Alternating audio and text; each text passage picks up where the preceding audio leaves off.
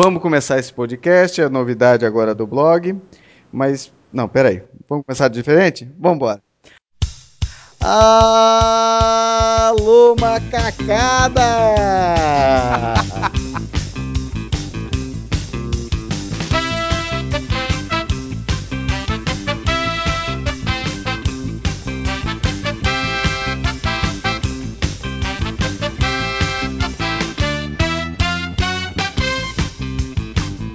Se é para começar, vamos começar de verdade esse negócio. Aqui é André Brandalize falando de Curitiba e não julgue um livro pelo filme.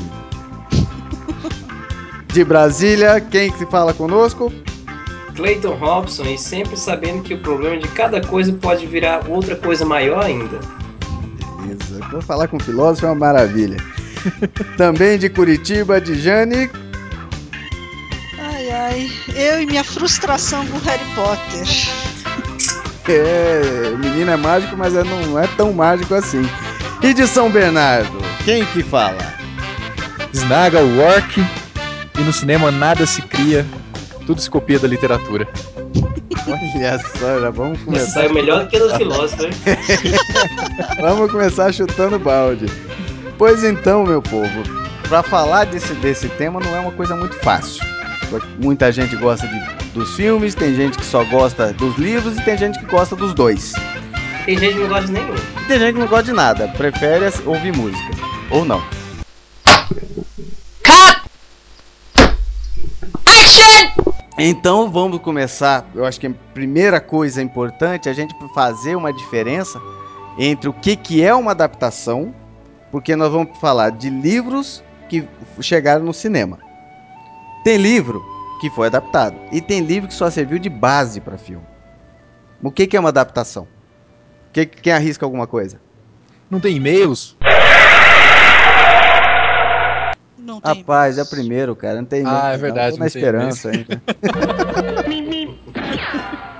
Bom, então, acho que a diferença entre adaptado em e baseado em é Sim, o adaptado é uma coisa mais fiel, né? É realmente a transformação do livro em filme, simplesmente uma mudança de, de linguagem. Você vai tirar da linguagem literária e passar para a linguagem cinematográfica. Mas é o mais comum, né? Uhum. Assim, o mais comum não. Por mais que seja. É, que, que ocorram muitas mudanças, ainda assim é uma coisa que é pode se considerar. Mais próximo, né? É, fica mais próximo.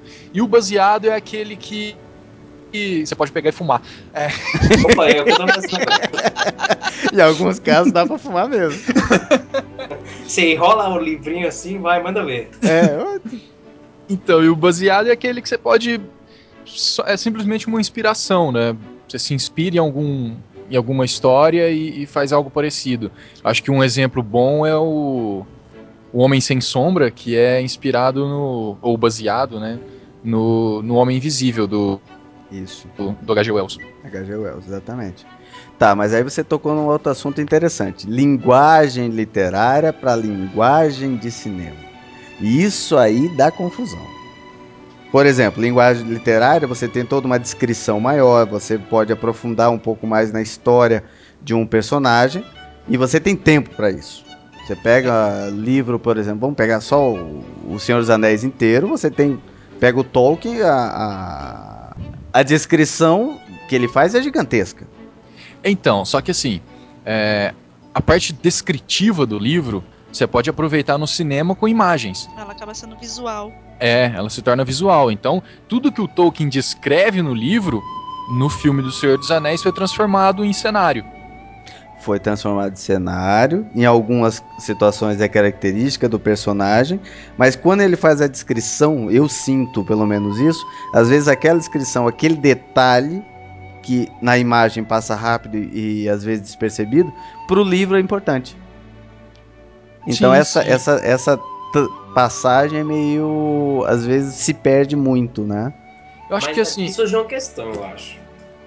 Ah. Então quer dizer que uma pessoa que não leu um livro, como por exemplo O Senhor dos Anéis, tá. ou os três volumes ou o volume único, é, ela conseguiria receber toda a mensagem que tem por detrás do Senhor dos Anéis, que é altamente escatológica, né? A gente sabe que é um reino que perfeito sobre algo que ainda há de vir, né? E ela, ela não consegue saborear aquilo que é realmente do livro só a partir do filme, ou o contrário, ou nem isso. Exemplo. É, será que toda a linguagem, claro, que no, no livro vai ser muito mais rico, obviamente, mas porque também solta a imaginação. Agora, aquilo que nós estamos falando da linguagem, que também passa pelo visual, ela, ela creio que ela introspecta muito mais no livro, na obra. Agora, se nós ficarmos só nela, tem gente que pode tomar um mau gosto aí pelo filme, né? Ou o contrário. Então, eu vejo assim, é, existe um enredo principal, né, que quando o filme, o filme é realmente adaptado do livro, ele vai aproveitar aquele enredo principal e você vai conseguir captar aquilo seja no livro ou seja no filme.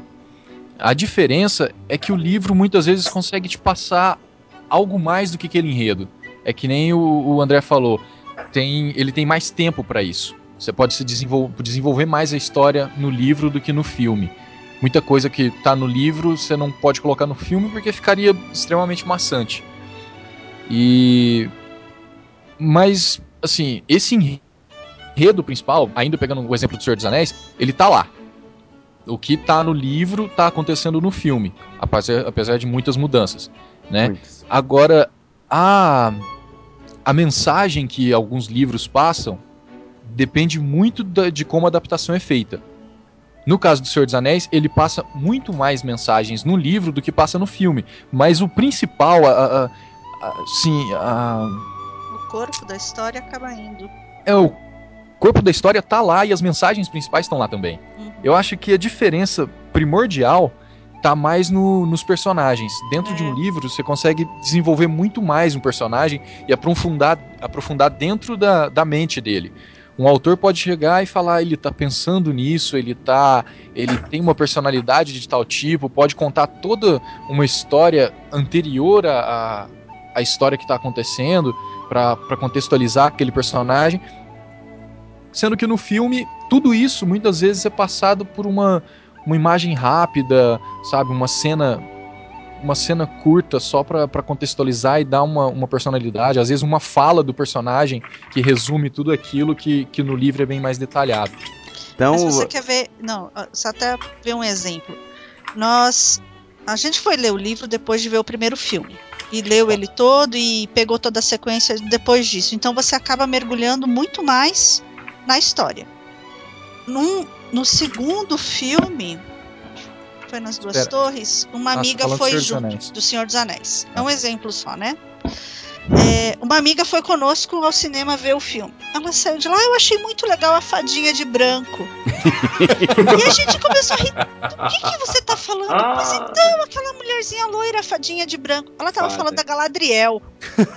Cara, fadinha eu quase de branco foi de matar. surtei. Ela não conseguiu entender quem era a Galadriel pelo filme. para nós fazia muito sentido. Era uhum. Galadriel. Pra ela era uma fadia de branco. Mas assim, o filme não conseguiu passar quem era, né? Nós, que tínhamos lido, entendemos. Ela não entendeu nada. Coitada. É, é, é, é, ele falando já do Senhor dos Anéis, já que a gente já chegou nele, ele é uma adaptação pro cinema, só que exatamente pelo critério do escolhido pelo Tolkien de escrever tão, tão detalhado, tão descritivo, eles tiveram que cortar muita coisa. Algumas coisas até entendo desnecessário. Tom Bombadil, por exemplo, ainda bem que não apareceu. Pô, né? eu gosto dele. Ah, cara, ele é legalzinho no tal, mas assim. De, não, de... É, realmente, não, dá, não daria para aproveitar ele no filme. É. Algumas coisas talvez seria interessante, seria é, importante envolvendo a história, mas eles conseguiram amarrar de uma forma que aquilo que foi omitido não fez tanta falta. Eu acho que eles fizeram um trabalho bem interessante em Senhor dos Anéis e aproveitaram e jogaram filmes mais longos para poder colocar o máximo possível no filme. Já é o contrário de outra sequência, que foi a questão do Harry Potter. Hum. Né? Hum. Harry Potter, é... não sei, todo mundo leu sete livros? Eu li. Eu nunca li nenhum e só assisti o primeiro filme até hoje. eu acho que só do só a primeira parte do, do sétimo filme, eu acho que só ele umas pelo menos umas 23 vezes. Ave Maria. Nossa. É complicado. Mas não foi por querer simplesmente não, tá? Ah, não imagino. Aliás, uma coisa interessante, assim, de alguns filmes que a gente vai falar, eu conheço só o filme. Eu, não, eu nunca li o livro.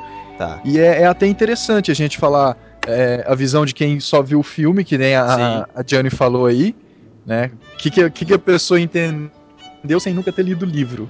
Uhum. Pois é, isso é interessante. Agora, Harry Potter, é... eu já tive o. Não, vou, não sei se é prazer, eu acho que não foi prazer, de, de assistir algumas estreias junto com a Dijane. É um terror. Não, cara, é um terror. Você sabe quando você senta do lado do, de uma pessoa assim que realmente gosta dos livros, não sei, não lembro quantas vezes ela assistiu cada, é, assistiu, não leu cada um dos livros, mas vai, ela, ela reclama o filme inteiro, cara. É, eu sei como é essa impressão, eu sei, senti na pele isso também já. É exatamente que ela, exatamente essa é palavra, frustração. Tem coisa pior, Ave Maria. Frustrante. Mas tu não assistiu o resto dos, dos filmes por que, Snaga? Uh, porque assim. Não, eu até, até achei legal a, a Pedra Filosofal. Tudo bem que eu já era bem mais velho quando eu assisti, achei que era uma Naquele história bem de, bem de criança. Naquele tempo é ótimo. É, naquele tempo. Não, então, naquele tempo eu, eu era novo, mas quando eu assisti. Pô, quanto tempo faz isso? Quanto tempo saiu a Pedra Filosofal? Já faz 10 anos já. 10, 11 anos. Então, eu, 2001. eu tinha 2001, eu devo ter assistido ele quando saiu na televisão só. Então deve ter saído lá por 2003, mais ou no menos. SBT ainda. No SBT, uhum. foi. No SBT que eu assisti. Cine espetacular. Então eu já eu tinha 18 anos quando eu assisti. Um filme que, teoricamente, é pra, pra pré-adolescentes, entre 12 e 13 anos. Ah, ele é infantil. É, então. Aí eu achei legal, a historinha é legal e tal. Mas eu não, não me apeguei muito. E eu sempre fico naquela coisa, sabe?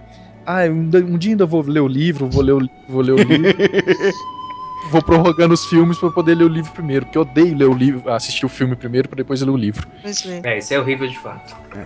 Eu, eu também prefiro o ler o livro antes. Mas às vezes quando você lê o livro e assistir o filme, você fala, putz, mas o filme ficou horrível. Foi, é. foi o que eu falei, o meu sentimento em relação ao Caçador de Pipas, mas daqui a pouco a gente fala. é, eu sou super fã de Harry Potter. Gosto eu, não, eu sou suspeito de falar também. É, eu gosto demais dos livros. É, eles acabaram sendo para mim uma, um auxílio no período de depressão, então eu acabei só ficcionada mesmo. Li muitas vezes todos eles e assistir os filmes é, é, é muito triste. Eu, essa semana minhas crianças resolveram fazer um, Vamos sequência. Eles assistiram. Foi uma sessão Harry Potter. Deixa eu fazer isso um adendo. Minhas crianças, não, nossas crianças. Nossas, só pra constar nesse negócio aqui, é, porque é já levou. Que falando, né, filho? O que, que é? E eles assistiram do 1 ao 7, todos os, todos os oito filmes, né? Uhum. E foi a primeira vez que eu assisti. Assistiram do 1 ao 7 os oito filmes. Os oito filmes, exatamente. É porque, pra quem não conhece, a última obra ela é dividida em duas, em né? Duas. É. E o, e o último filme, eu assisti no cinema. Eu assisti ele três vezes no cinema. Assisti na pré-estreia, assisti na estreia com o André e depois levei as crianças. Detalhe, e nunca... não fui na pré-estreia com ela porque não eu não foi. queria que de saco. e, e nunca mais tinha assistido. A gente tem ele em casa, eu não tinha assistido porque eu acho realmente podre o último filme. É, ele é bom, é sim, mesmo. ele é bom. Mas ele é fraco. Ele, ele fa... deixa a desejar demais. Todas as cenas que eu tinha sonhado em ver no cinema não estão no filme. Fato. Ah, Aí... Eles cortaram tudo. Então, assim, os personagens que a gente acompanhou nos livros não tem no filme. Hum, vários deles simplesmente não aparecem. O Dobby aparece no segundo filme e daí a gente só vê ele morrendo no último. Uhum. Ele está em todos os livros. Uhum. É fora do primeiro, ele surge realmente e ele. E ele tem uma, um papel importantíssimo. Importante na história do Harry. Exatamente. Quer dizer, a morte do Harry é. é a morte do, do Dobby pro Harry é um. É terrível. É. Ele, ele, sofre muito. E você não consegue. Então, esse perceber. tipo de cena aí que foi apresentado. Que o livro, o filme não conseguiu passar aquilo que o filme, o que o livro quis expressar. É, essa, essa cena é um caso desses. É um, eu, né? vejo, eu vejo nesse caso um outro grande problema, que como são oito filmes, mas podemos considerar como sete, já que o último é, Do mesmo livro. é, mas a, a situação é que teve mudanças de diretores, isso aí é um- sempre um problema. Não é à toa que o Cuarón fez um trabalho horrível, ne- na, acho que o terceiro, né? O Terceiro. terceiro filme foi muito ruim, eu não gostei daquilo ali. E isso influenciou muito, porque é aquela coisa, eles colocou os personagens de um, de um jeito no terceiro que os outros tiveram que seguir a sequência, porque senão ia se quebrar tudo. Uhum. É, eu achei que esse tipo de problema já não foi passado com, no, nos filmes do Senhor dos Anéis, que foi o mesmo diretor, os mesmos roteiristas, que cuidaram com muito esmero. Não é à toa, não sei se o Snaga passou pela mesma coisa, mas eu fui assistir o Retorno do Rei, eu chorei do meio do filme em diante. Por imagens que eu Não, ele via. Você chorou ou não, você chora até hoje? chora. Eu não, choro, não, choro. não, cara, Retorno do Rei, se eu assistir hoje, eu choro. É, eu também. eu tenho problemas Eu É, é, graves ali. Você é uma pessoa pobre, né? Problemática, né? Eu sou problemático. eu imagens que eu li e que a descrição do livro estavam na minha cabeça, eu vi na tela do cinema. Então não aguentei me chorar, eu choro, eu choro até hoje. Final do, olha, eu assisti esses tempos aí com as nossas crianças, né, Dijane? E eu no final eu chorava, chorava, chorava porque eles ficaram me olhando assim assustados até, porque realmente foi um troço, ele, ele para mim ele é, ele é muito comovente. O filme Eu espero repetir isso no Hobbit. Cara, o Hobbit até. Eu achei eu- fraco. O primeiro eu achei só- fraco. Não, eu é, achei eu, fraco. eu também não achei lá essas coisas, não. É, sabe, é aquela coisa assim, é questão de acostumar, porque eu passei pela mesma coisa na Sociedade do Anel. Aham. Quando eu assisti a Sociedade do Anel, eu falei, que porcaria de filme que matou o livro. Hoje eu adoro a Sociedade do Anel, eu posso assistir, eu nem sei quantas vezes eu já assisti. Eu parei de contar há sei lá quantos anos atrás, quando eu tava na vigésima vez. Eu acho que eu já passei de 40 há muito mas tempo. isso é aquele, aquele tipo de caso que a gente fala assim. É como, é como no livro. Você não entendeu uma frase, um texto, você volta depois, relê e tem outro sentimento, Sim. tem outro entendimento. É o caso do filme também, de alguns filmes. É, é legal assistir o Senhor dos Anéis da tempo Sociedade do Anel com a Dijane. Ela dorme antes de sair do condado. Isso Gente, porque eu não eu tenho gosto. Bombadil. Eu gosto do, do, do Senhor dos Anéis, gosto muito. Mas realmente é tão paradinho que chega uma hora que ele me vence. Não tem jeito. E agora, o Hobbit, é, ele conseguiu fazer uma mescla entre a parte infantil e o mundo que ele trouxe em Senhor dos Anéis. Mas é, o primeiro filme, pra mim, por mais que eu tenha gostado muito, aquela música dos anões eu achei fantástica. É, não lembro, acho que eu, não sei se o Snaga reclamou da música em si no, no podcast do Telha. Eu gostei muito da música. mas ele valeu mais por um- uma volta à Terra-média do que pelo filme em si. Também achei. Sinceramente, eu- eu- qual que a gente tinha assistido? Ah, uns dias antes, Origem dos Guardiões. Ele foi mais, mais impactante pra mim em termos de, de, de enredo do que o, o Hobbit. Ah, eu falei que eu, as aventuras de Pi, pra mim, foi mais impactante do que o Hobbit também. Ah, fantástico. Olha, Mas As Aventuras voltando- de Pi eu assisti já quatro vezes. Né? Uma no cinema e três em casa. Você chora, Cleito, quando assiste? Não, mas assim, algumas cenas. Esse filme não. O último filme que me fez chorar bastante, porque veio toda uma história familiar, uma, uma história minha também, que deu pra perceber no filme, foi Luiz Gonzaga. Tá. né? Mas assim, com esse, esse filme me passou um, um senso tão bonito de, de, de gratidão. Essa foi a palavra que, que me veio mais forte durante todo o filme Uhum. Pi, das, da aventura de Pi. Porque o cara passava porque passava não reclamava, ele agradecia. Em sua grande maioria ele agradecia, ele aprendia a agradecer, né? E de uma forma que ficava às vezes até hilária, né? É, quando ele chega na cena que ele, que ele, o Pi tá com a família dele jantando, almoçando, sei lá, e de repente ele fala que quer ser batizado, mas ele é hindu e também é, é isla- isla- muçulmano, o pai fica entre crise, né? Então assim, é hilária aquela cena. É fantástico. Então assim, Então- algo que é inocente, ao mesmo tempo é, revela um desejo muito profundo do coração humano. Que é conhecer a Deus onde é possível, onde é possível, da maneira que for, a gente quer chegar a Deus. E essa experiência que o Pi tem com, com os animais, sobretudo com o tigre, ao longo de todo aquele tempo que ele passa no mar, é, se formos fazer uma leitura assim por dizer é, meio que teológica, é também a relação da presença de Deus que cuida, né? De Deus que está presente nas situações que a gente menos espera, naquilo que a gente, quando menos está tá, tá pensando, Deus vai lá e, e manda uma ilha do nada onde ele pode se alimentar, onde ele pode passar um tempo. O próprio tigre também, para ele não virar refeição né, do, do tigre, também se alimenta. E com o tempo ele chega numa terra firme. Então, assim, é algo que meio provincial, de fato. Providencial. Então, é, então, eu vejo o Pi com, com vários bons olhos. É um dos, últimos, um dos últimos filmes, que eu até costumo falar isso pro André, que eu sou extremamente pessimista em relação a quase 100% dos filmes. É, é horrível isso. Mas assim, o Pi foi um que me fez bem, né? Foi um que fez, me fez muito bem. Porque ele conseguiu me passar isso. Agora, além disso, é um pouquinho complicado de andar. Né? tem, outro, tem, outras coisinhas por detrás também. Uh, tá, e Não, é que assim, o, o Pi, a gente tem que fazer um episódio só sobre ele depois, uhum, porque tem toda uhum. uma confusão com ele e o Sclear, que eu fiquei é. sabendo essa semana. Do livro, né? É, é do livro. Mas, bom, voltando, antes de falar de Narnia, voltando lá atrás, o que, que você tinha falado de, de, de, de troca de diretor e essas coisas. Aham. É, isso é uma coisa muito interessante nas adaptações, porque a adaptação ela é feita de acordo é, com a visão de quem está fazendo. Então você não segue simplesmente o livro, até porque é impossível você seguir é, o livro livro igual, de maneira igual de uma pessoa para outra. Porque Sim. se eu leio um livro, eu tenho uma interpretação. Você lê um livro, você tem uma outra interpretação.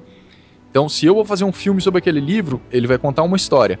Quando você for fizer, vou fazer aquele mesmo o mesma, mesmo filme, isso, a mesma história, você vai ter uma outra interpretação, interpretação e vai contar outra história. É, mas no Quaron, quando ele pegou para fazer o Harry Potter, ele pôs a cara dele. E eu acho é. que a cara dele é feia pra Cacilda, vou juro pra vocês. Então, e assim, isso acaba destruindo uma sequência de filmes estilo Harry Potter que tem Sim. sete. Longo, né? É, então, é uma coisa muito grande. E ficar trocando diretor, sabe? Com certeza ia dar, ia dar caca ia dar, tudo isso. É. Os dois primeiros filmes são muito próximos do livro. São muito próximos sim, mesmo. É, é muito pouca coisa. E o que fica de fora, que está no livro e fica de fora, não te faz falta. Uhum. Realmente são cenas, são cenas que são dispensáveis. Mas o que, o que me incomoda muito, me incomodou e me incomoda muito, no, principalmente no Harry, é a personalidade dele, que eles vão eles vão modificando no, no filme ele é besta ele é bobão é, eles tiram toda a inteligência dele tudo passa para Hermione então aos poucos uhum. do, no desenvolvimento isso foi eu não sei se é do roteirista porque o roteirista mudou acho que em um filme só. Nos demais foi o mesmo. E, e os diretores vão mudando. Mas a, a personalidade dos, dos, dos personagens, é, eles foram detonando. Foi mudando. O Rony foi, eu acho que o que ficou mais próximo. A Hermione ele foi valorizada de uma forma. Na verdade, na verdade, Jane, eu vejo hum. como não necessariamente ela, a personagem Hermione. Uhum. Mas o que, a, a meu ver, o, o, o, novo roteirista, enfim, o novo diretor quis passar é que nela, na Hermione, a figura feminina fosse exaltada naquele mundo que era extremamente é. masculino, uhum. que era mundo de bruxos, é. né? Então, veja a Mas figura ela acabava, feminino, sendo, né? ela acabava sendo um escape. Tudo que precisava claro. de uma explicação vinha ela da Hermione. É, também a cabecinha dela é uma enciclopédia, né? Não, é, era, e eu concordo, e ela, ela era realmente a mais inteligente. Mas tinha muitas coisas que nos livros saem, é o Harry que define, e que nos filmes vieram da Hermione. Então você acha que ele é completamente dependente dela. E ele tinha capacidade, ele era capaz, ele, ele conseguia enxergar coisas. Ele era um mágico poderoso, um, um bruxo poderoso. E você é, não vê isso nos filmes. Uma coisa interessante, Jane, que assim, ficou marcado o Harry. Eu não sei como os outros enxergam isso, mas que foi uma tentativa de resgate. Primeiramente, todas as, todas as, os truques, as magias que se faziam, as feitiçarias, enfim, uhum. eram em latim. Uhum.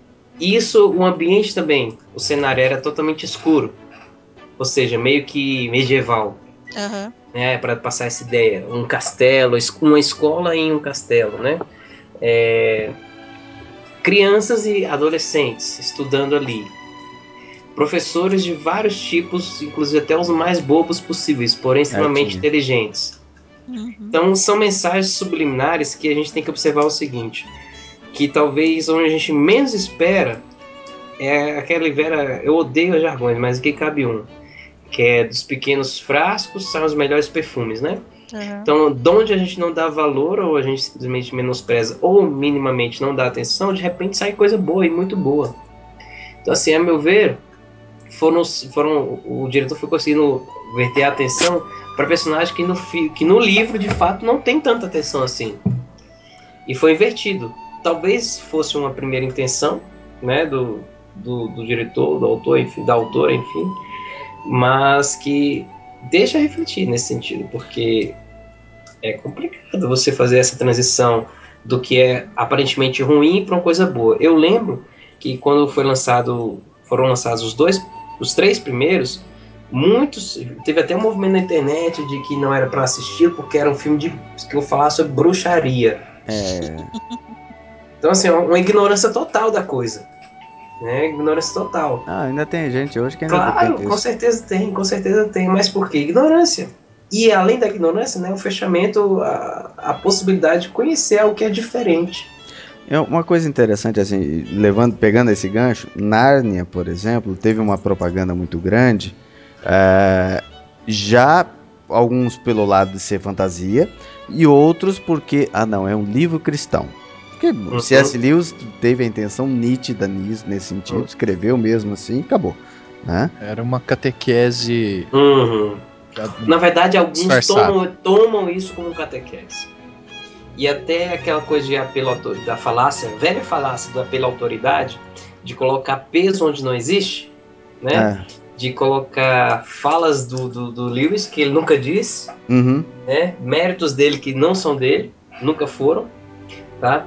Simplesmente pelo nome que ele tem, pela importância do cara.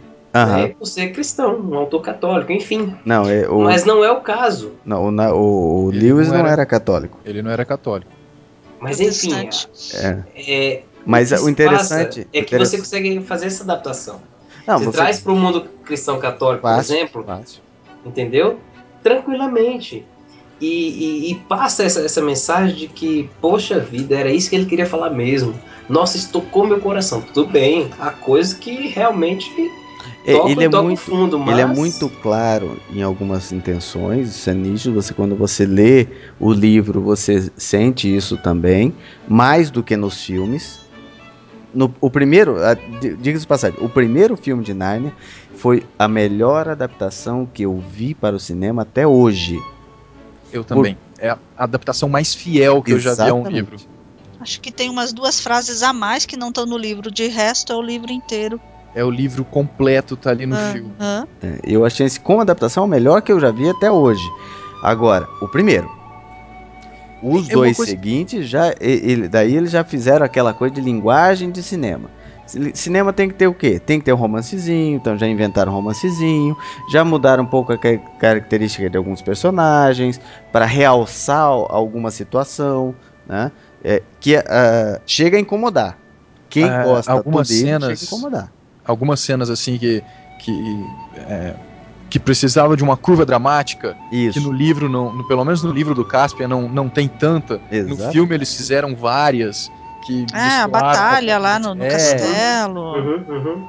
Não existe, Sabe? eles colocaram. E isso, isso foge um pouco do que eu falei antes, porque eu falei assim, a visão muda de um diretor para outro. É né? verdade. É, exatamente. os dois primeiros filmes de Narnia, eu não sei o terceiro, mas o terceiro eu acho que é de outro diretor, mas os dois primeiros filmes são do mesmo diretor. Uhum. E o que ele fez extremamente fiel no primeiro filme, ele modificou completamente no segundo. É. Mas sabe uma questão também que aqui se vê, porque não sei se vocês se recordam, mas é, durante o lançamento de alguns deles, alguns filmes importantes, entre aspas, estavam sendo lançados ao mesmo tempo, como por exemplo Piratas do Caribe. Sim.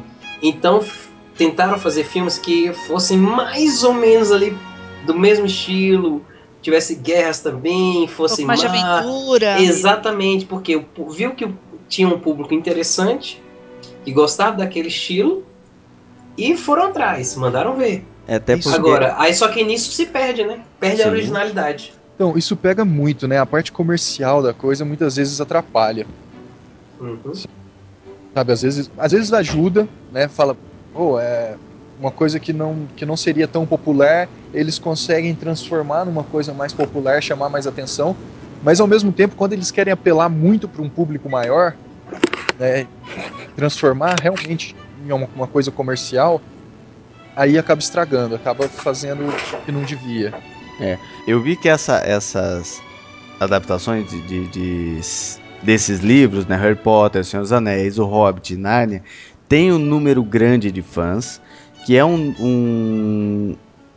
e são fãs até xiitas, né? Demais. Demais.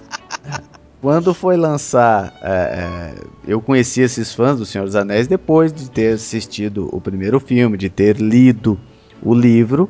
É, e teve gente realmente que ficou muito bravo, né? Queria matar o Peter Jackson, o diretor, porque ele estava fazendo a pior coisa do mundo. Tem um amigo nosso em comum, o, que, o Nathan, da Vale. Né? Tá. Ele falou que quebrou os DVDs dele depois que. Porque ele assistiu primeiro o filme, né? E comprou os DVDs e depois ele leu o livro. ele falou que quando ele leu o livro, ele quebrou os DVDs, que ele não queria mais saber do, do filme. É, esse palmeirense não merece muito crédito mesmo, não. Não por ser palmeirense. Não, mas eu entendo ele, porque eu depois eu assisti primeiro o Eragon, achei fantástico. Depois que eu li o livro, eu nunca mais assisti o Eragon. Ah, não, deixa o Eragon pro final. mas é algo semelhante. É, é, eu acho que na cabeça. É. Mas eu, o, o, os filmes dos Seus Anéis ficaram muito bons. Agora, saindo um pouco da linha de fantasia, eu queria entrar no, em alguns outros que tem alguns livros que são clássicos ou livros muito bem é, é, recomendados e, e, conhecidos e que os filmes ou não ficaram bons ou realmente que tiveram é, é uma, uma visão um pouco diferente, mas que não estragaram. Então, assim, entrando no, no, numa lista de filmes que, que fogem um pouco dessa, dessa linha de fantasia, mas que, por exemplo, Memórias de uma Geisha, eu assisti o filme, mas eu não li o livro. Jane, você leu, né? Eu li o livro. Como é que ficou essa relação? Ficou muito bom. O, o filme é muito próximo do livro, muito próximo mesmo. Uma coisinha ou outra, algum detalhe ou outro que ficou fora, mas ele é bem, é, é, é bem parecido manteve eu... essa, essa linha do, é, personalidade, esse tipo de coisa? Bem próximo. Acho que é um dos poucos, além de Narnia, assim, que ficou muito parecido. Eu achei eu... interessante a retratação da questão. Dizem que tem uma novela, tá falando algo de prostituição agora, eu não sei qual é, mas é, tirou aquela imagem que a geisha é uma prostituta, né? Uhum. Então assim, a geisha que é que é trata como uma profissão, uma e até o, o que ela se utiliza, os artifícios que ela se utiliza para conquistar os homens, tem todo um rito, como é próprio do, dos orientais, tudo fazer com um rito. Isso eu achei interessante. É porque na realidade, até o, o acho que o livro talvez deixe isso um pouquinho mais claro. A geisha, ela não era uma prostituta. Ela uhum. era uma artista. Ela Eu falando torna... pelo título que se tem Exata... e as pessoas têm ignorância, Exatamente. né? Exatamente. Veio, ela acabou tomando essa, essa, as pessoas, o Oriente, né? O, uhum. o Ocidente, na realidade, é, acaba, acabou transformando em sinônimo, porque quando chegou, quando veio a Segunda Guerra, e os, e os americanos chegaram, invadiram e chegaram no Japão, as prostitutas começaram a se vestir como geixas. Era algo que não existia antes. Mas aí a, a, o, o, como é o nome do local lá? Não era um bairro, era um distrito. O distrito das geixas estava já tinha se acabado pela falta de dinheiro da guerra.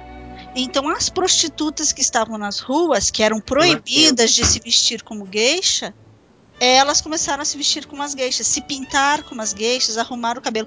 Então, as pessoas começaram, veio para o ocidente que geisha era prostituta. Exatamente. Que realmente foi o que eles encontraram lá, né? As prostitutas vestidas de geixas. Então, isso não acredito que no livro fica um pouquinho mais claro porque tem um prefácio e depois Sim. o epílogo, tudo te dando a contextualização, né? Isso. No filme não tem, mas acho que fica bem claro realmente de que elas não eram prostitutas, né? Uhum. A única coisa que poderia associar alguma coisa assim é que eles realmente eles vendiam, eles leiloavam a virgindade delas. Mas é. fora esse momento, não tinha nenhuma relação. Ah, isso acontecia naquele tempo, acontece hoje, tá na internet, tá beleza. tá, é verdade, virou... né? É. Vendendo virgindade por aí. É, virou uma é. festa.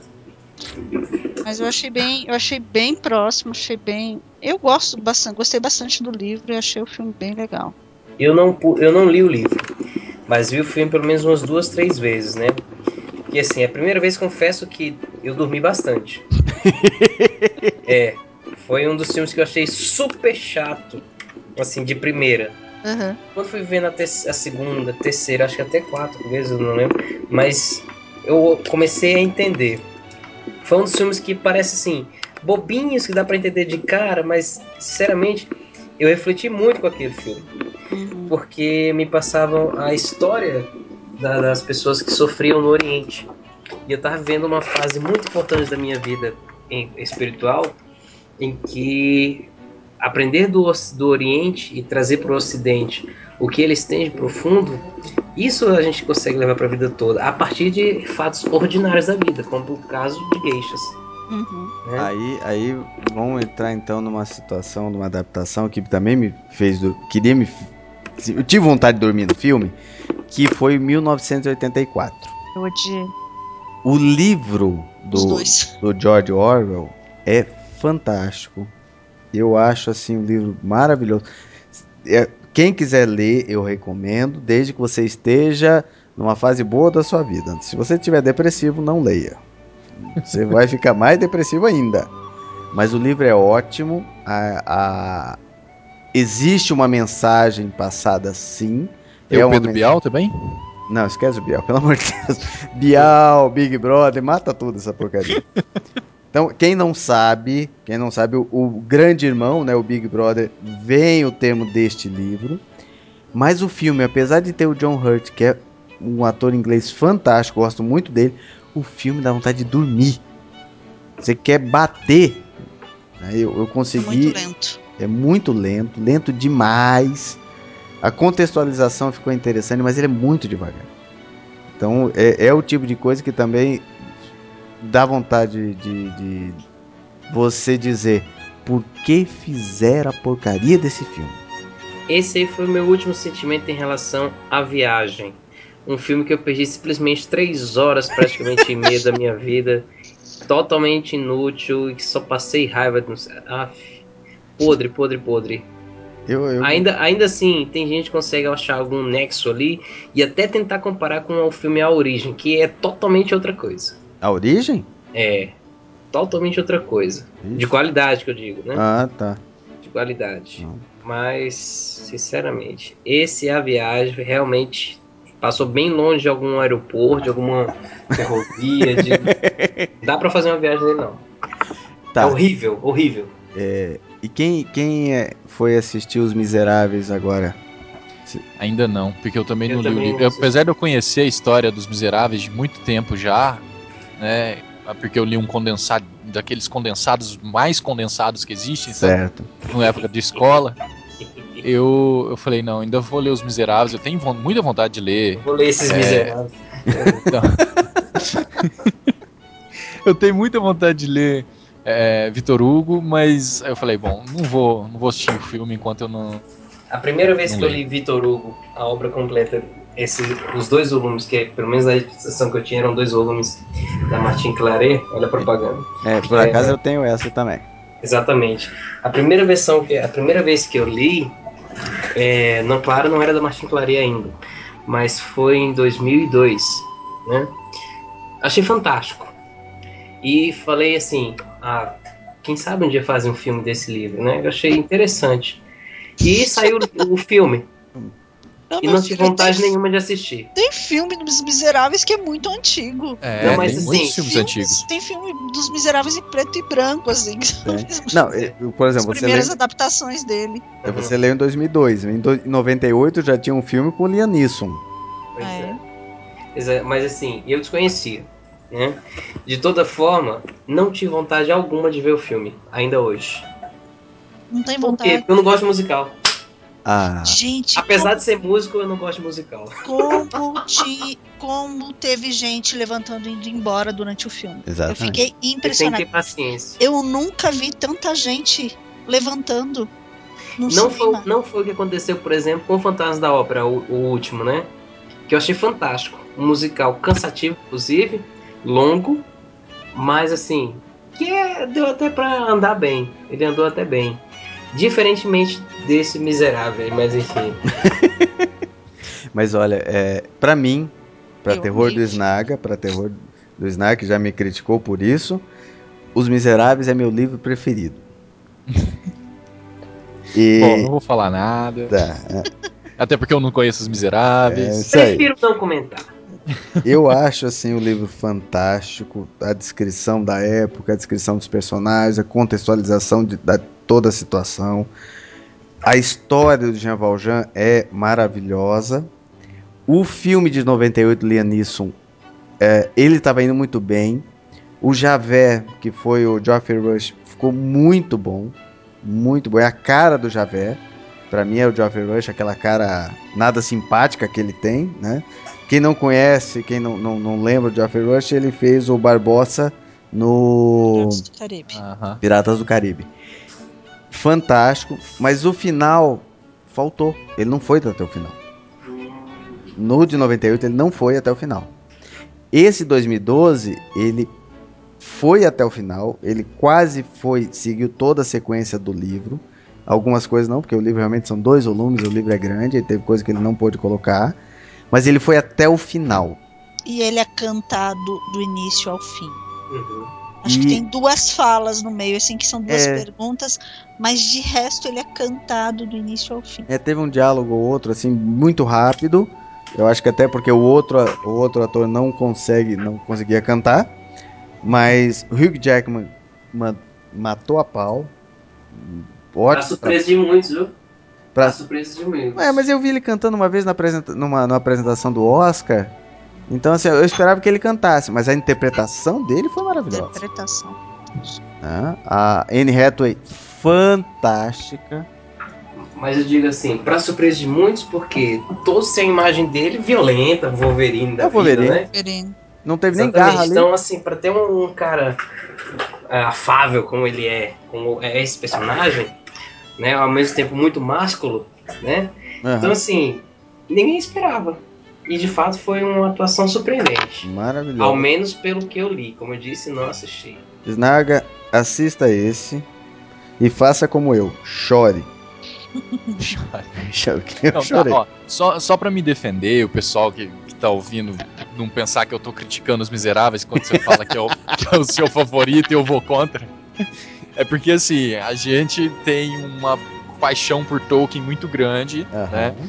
Então, quando, quando alguém que eu conheço, que eu conheci por causa do Tolkien, fala que o livro favorito é outro e não um dos livros de Tolkien, aí eu sempre chamo a pessoa de herege e tal. Mas, Pagão, não batizado. Traiu o movimento. né? traiu o movimento, exatamente. Eu não, eu não li Os Miseráveis. Ainda Não, não é- li. Tá aqui é- na lista, tá na espera. Mas o filme, ele realmente. Lógico, né? Sou mulher. Chorei, acho que do segundo pa- minuto do filme em diante, eu chorei o filme praticamente todo. Me senti uma menina agora. acabou comigo, imagina. Minha mulher pô, acabou comigo. Pelo menos tá na sua presença, né? Não, minha presença nada, pai. Ele tá- nem tá olhando pra minha cara agora, por isso que ele tá falando isso. Ele tá lá no desktop, eu tô no quarto usando o notebook. louco. Melhor. É, Vocês dois são os miseráveis mesmo.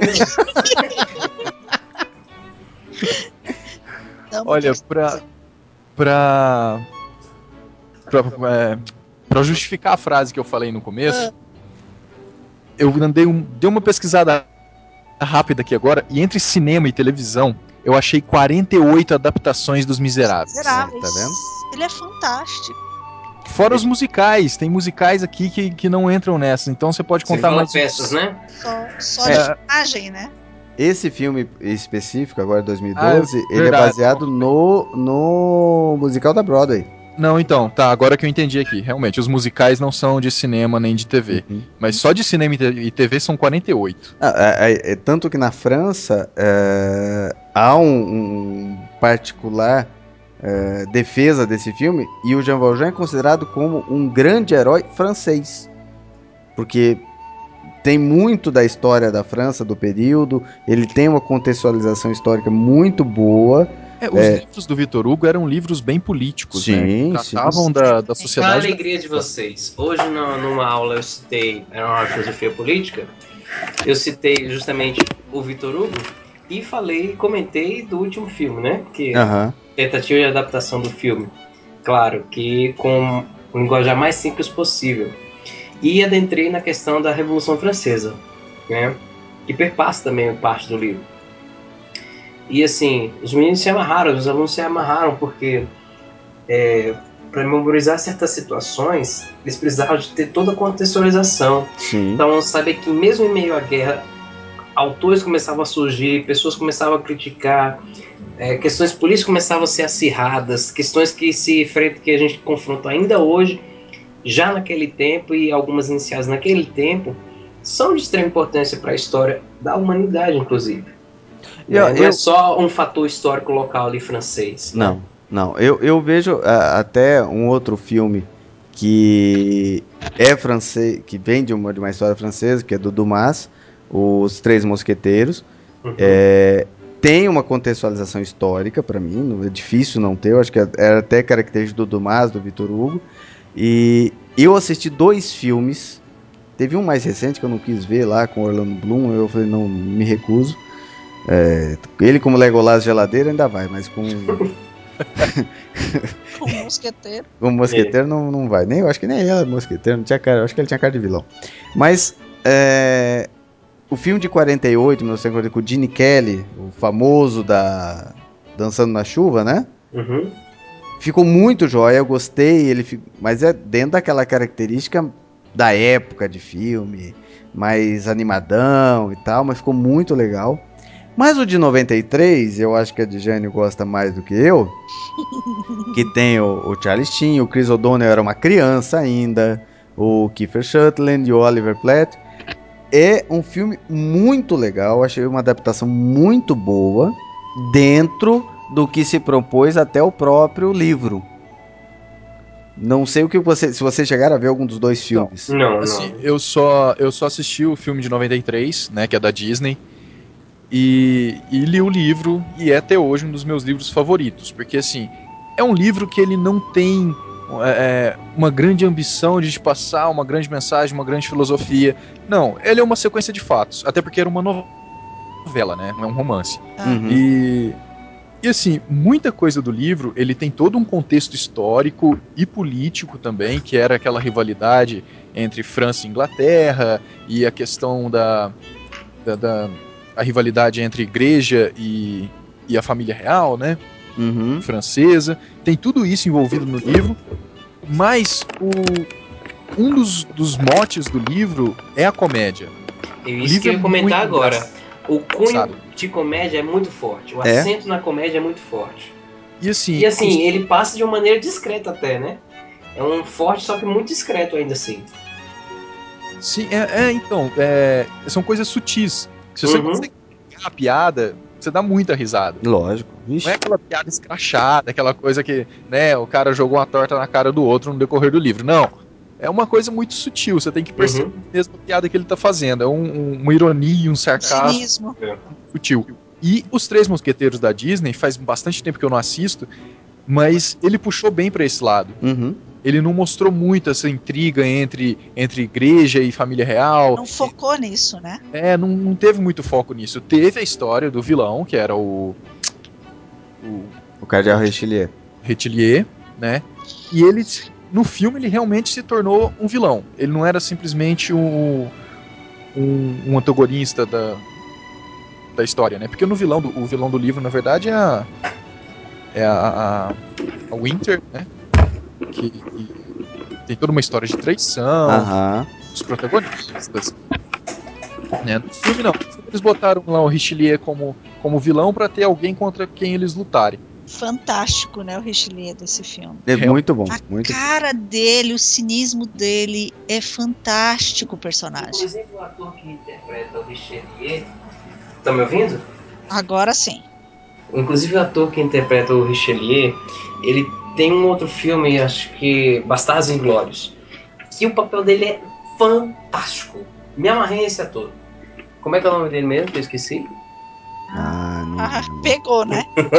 É, Eu sei que o cara. Tá- ele- tava fácil, né? Ele, me- ele me lembra o Gerard Depardieu. Me lembra um pouco assim, na, na sutileza da interpretação. sim. né? Porque o cara é muito bom. Ele encarna mesmo assim o personagem e, e faz de tal forma que vira cínico. A cara dele é cínica o tempo todo em qualquer filme que você assista com ele, Aham. né? Ah, o Então- Tim Curry. Tim Curry. Não, não. Ele tá falando do Richelieu do último filme agora. O, Isso. o cara que ganhou o Oscar do, de melhor, melhor ator coadjuvante. Putz, me fugiu o nome dele. Eu adorei ele também. no- Oscar? É, O filme dos Três Mosqueteiros agora com Orlando Bloom? 2011? isso. Isso. Ah, esse eu não. A gente Ah, assistiu. Christopher Waltz. É, esse eu não Christopher assisti. Waltz. É, esse cara, esse cara é genial. Esse cara É muito bom. é um ator que surgiu no, no nos Bastardos Inglórios Isso. e velho, Estourou. Ele, ele chegou e estourou. Estourou ele, o papel que ele fez estourou. Mas os Três Mosqueteiros que a gente tá falando aqui agora é hoje 93. É, É, o outro. Esse último eu não vi. É, eu também não assisti esse último. É que tem Orlando Bloom e evito. Preconceito. Tem Hã? uma tem uma continuação dos Três Mosqueteiros que apesar de eu não ter lido os dois livros de- da sequência, que pelo menos como filme ficou muito bom também. O, o Homem da Máscara de O Ferro. Homem da Máscara de Ferro, que É. faz parte, se não me engano, do, Que é é um o Leonardo do DiCaprio? terceiro livro. Isso. Ah, é mas um tem. do mas tem- terceiro livro, não é? Então, por isso, se você quiser, a gente pode voltar um pouco antes. Tem um outro dele. Tem um outro filme desse daí. Eu vou até lembrar aqui, mas eh, não é lá também aquelas maravilhas. Do, do Homem da Máscara de Ferro? Da Onda da Máscara de Ferro. Vou, ah, mas vou- esse a gente assistia na sessão da tarde. É, e era essa coisa de sessão da tarde mesmo. Não Putz, esse eu não conheço. Ah, é é. muito antigo, não é da Eu não sua tinha nascido ainda. época. Meu, meu filho é tipo antigo há muito tempo. Mas é, é, esse daí que você falou ficou muito interessante. Gostei da, da, da caracterização dos, do, e, dos, e dos atores. Os atores são ótimos, Sim. né? Gerard Depardieu tá no meio desse Ah, filme. Gerard Depardieu, Eu o esse. Jeremy Irons. é, é John. Malkovich. É como, por exemplo, a, a rápida participação do Gerard no, no, no Pi, pra mim fez diferença. É. Tanto que esse cara é bom. Ele é o cozinheiro do navio, né? Uhum. Uhum. Então, assim, perfeito, perfeito. Aquela A cara alegre, alegre dele, né? é ao mesmo tempo séria, cômica, sei lá o que mais. Mas assim, o cara é fenomenal, né? O filme que eu lembrava, só pra você ter ideia, é de 76, sim, eu vi na sessão da tarde. Era com o Richard Chamberlain, Nossa. que fazia o Versão papel... brasileira do- é Herbert Richards. É, por... que fazia o papel do do. Luiz, do Luiz XIV e do irmão do gêmeo dele. Cara, que filme é esse? Eu tô até procurando e não tô. Eu nem faço de Achando? colocar, daí pra trás. Qual é o Homem tá da pensando? Máscara de Ferro É. também. O título é o mesmo. É. Então, eu coloquei o Homem da Máscara de Ferro 1976 e não achei nada. Jesus. Põe Richard Chamberlain que você vai encontrar. Facinho esse troço aí. Aí vai, você vai encontrar com ele Shogun, entre outras coisas que ele fez também, né? Este é o final do primeiro episódio do primeiro podcast do blog. Logo, logo estarei publicando o segundo. Fique de olho e acompanhe o que vem por aí. Até mais!